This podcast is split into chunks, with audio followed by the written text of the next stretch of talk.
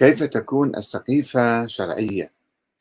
في ظل غياب كبار الصحابة وعلى رأسهم الإمام علي وبنو هاشم.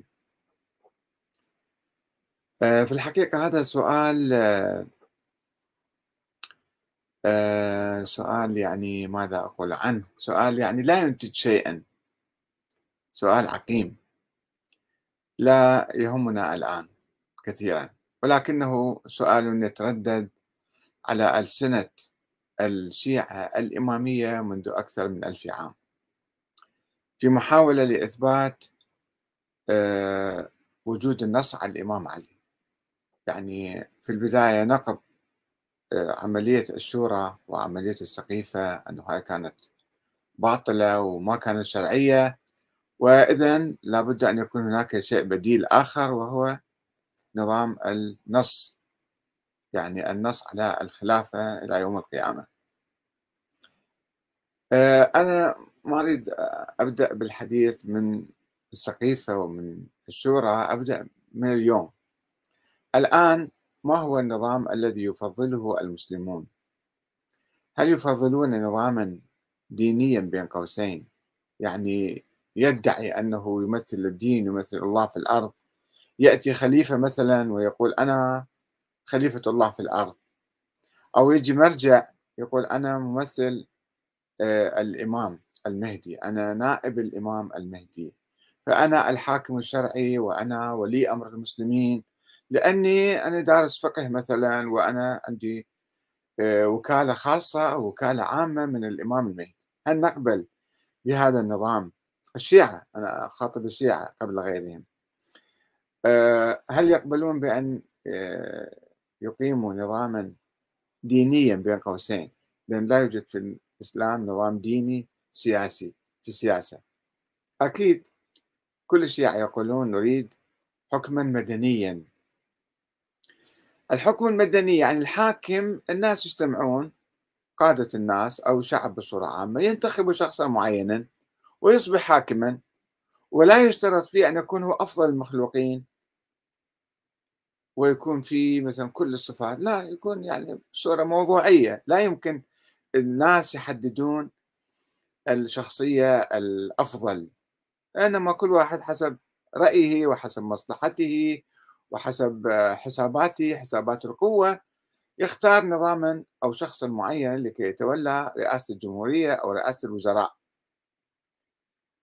آه، حتى في نظام ولاية الفقيه الآن في إيران.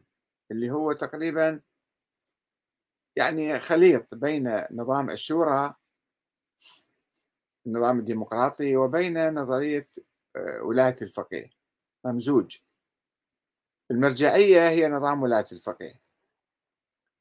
لا أحد ينتخبها ولا أحد يعني يحاسبها ولا يراقبها.